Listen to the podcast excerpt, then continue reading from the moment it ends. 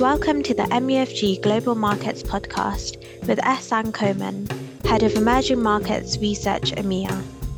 It's Friday, 22nd September 2023, and in this week's podcast with Ehsan, we're looking at global oil prices and the current state of affairs. The following podcast is intended for professional investors and eligible counterparties only, and not for retail clients.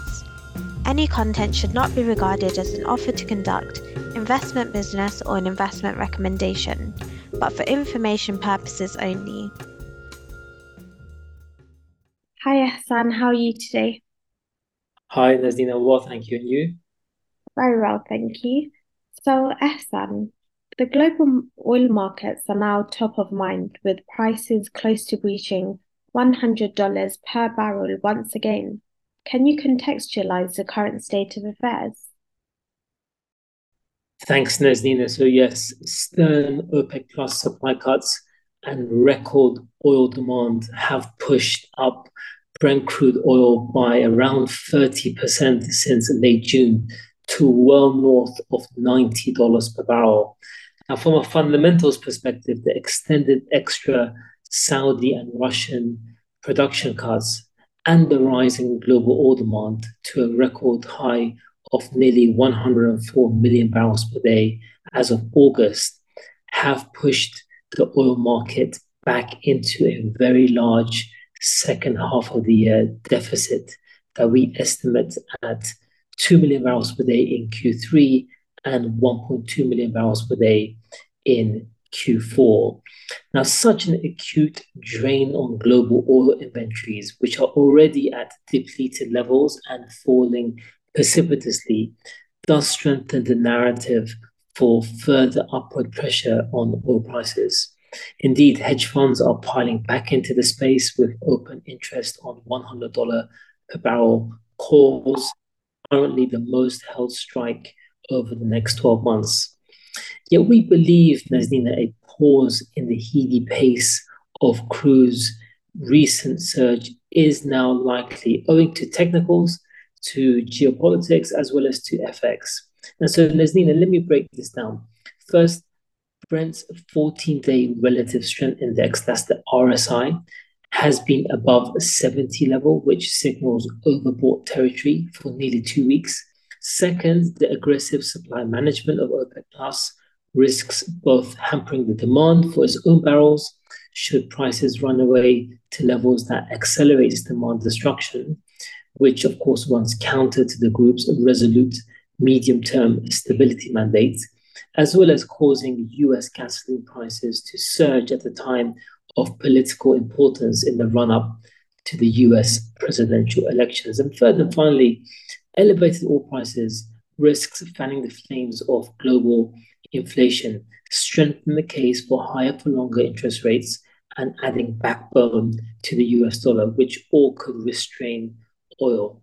So, on net, whilst tight fundamentals suggest that the gravitational tilt prices are to the upside, we, however, maintain our year end 2023 and year end 2024 Brent crude oil target of $84 per barrel and $87 per barrel, respectively, with a surge back north of $100 per barrel, albeit within striking distance, not our base case scenario. Thanks, Ehsan, for breaking that down for us.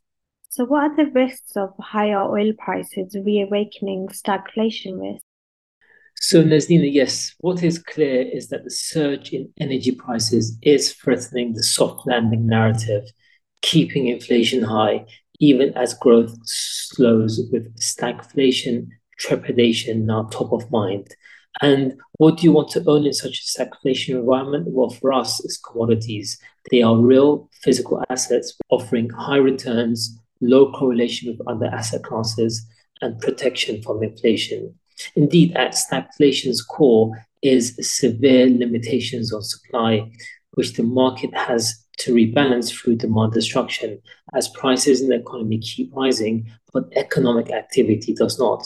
Now, critically, we are convicted that demand weakness can relieve the symptoms of underinvestment, namely commodity inflation, but cannot cure the underlying illness of inadequate production capacity. And this strikes Nazneen at the heart of our decades long supply constrained supercycle thesis. And just to build this out, stagflation is different from a recession in that demand remains above supply, and therefore there are persistent shortages of key goods and services in the economy. Given that commodities are assets which perform best when they are tight, we should they should perform well in a stagflation environment. In the 1970s, the best example of stagflation, commodities performed well on an outright and relative basis, especially during the middle and late stages of the business cycle, which more than offset the poor performance during recessions and the early stage of the cycle. And we also see that performance was quite broad-based across commodities. And so on net, Nazneen, commodities as real assets are best positioned to outperform other asset classes during stagflationary periods on a risk-adjusted basis. Thanks, Ehsan, for that really interesting and relevant discussion. Have a great weekend, and we'll talk to you again next time. Thank you for listening to this MUFG Global Markets podcast.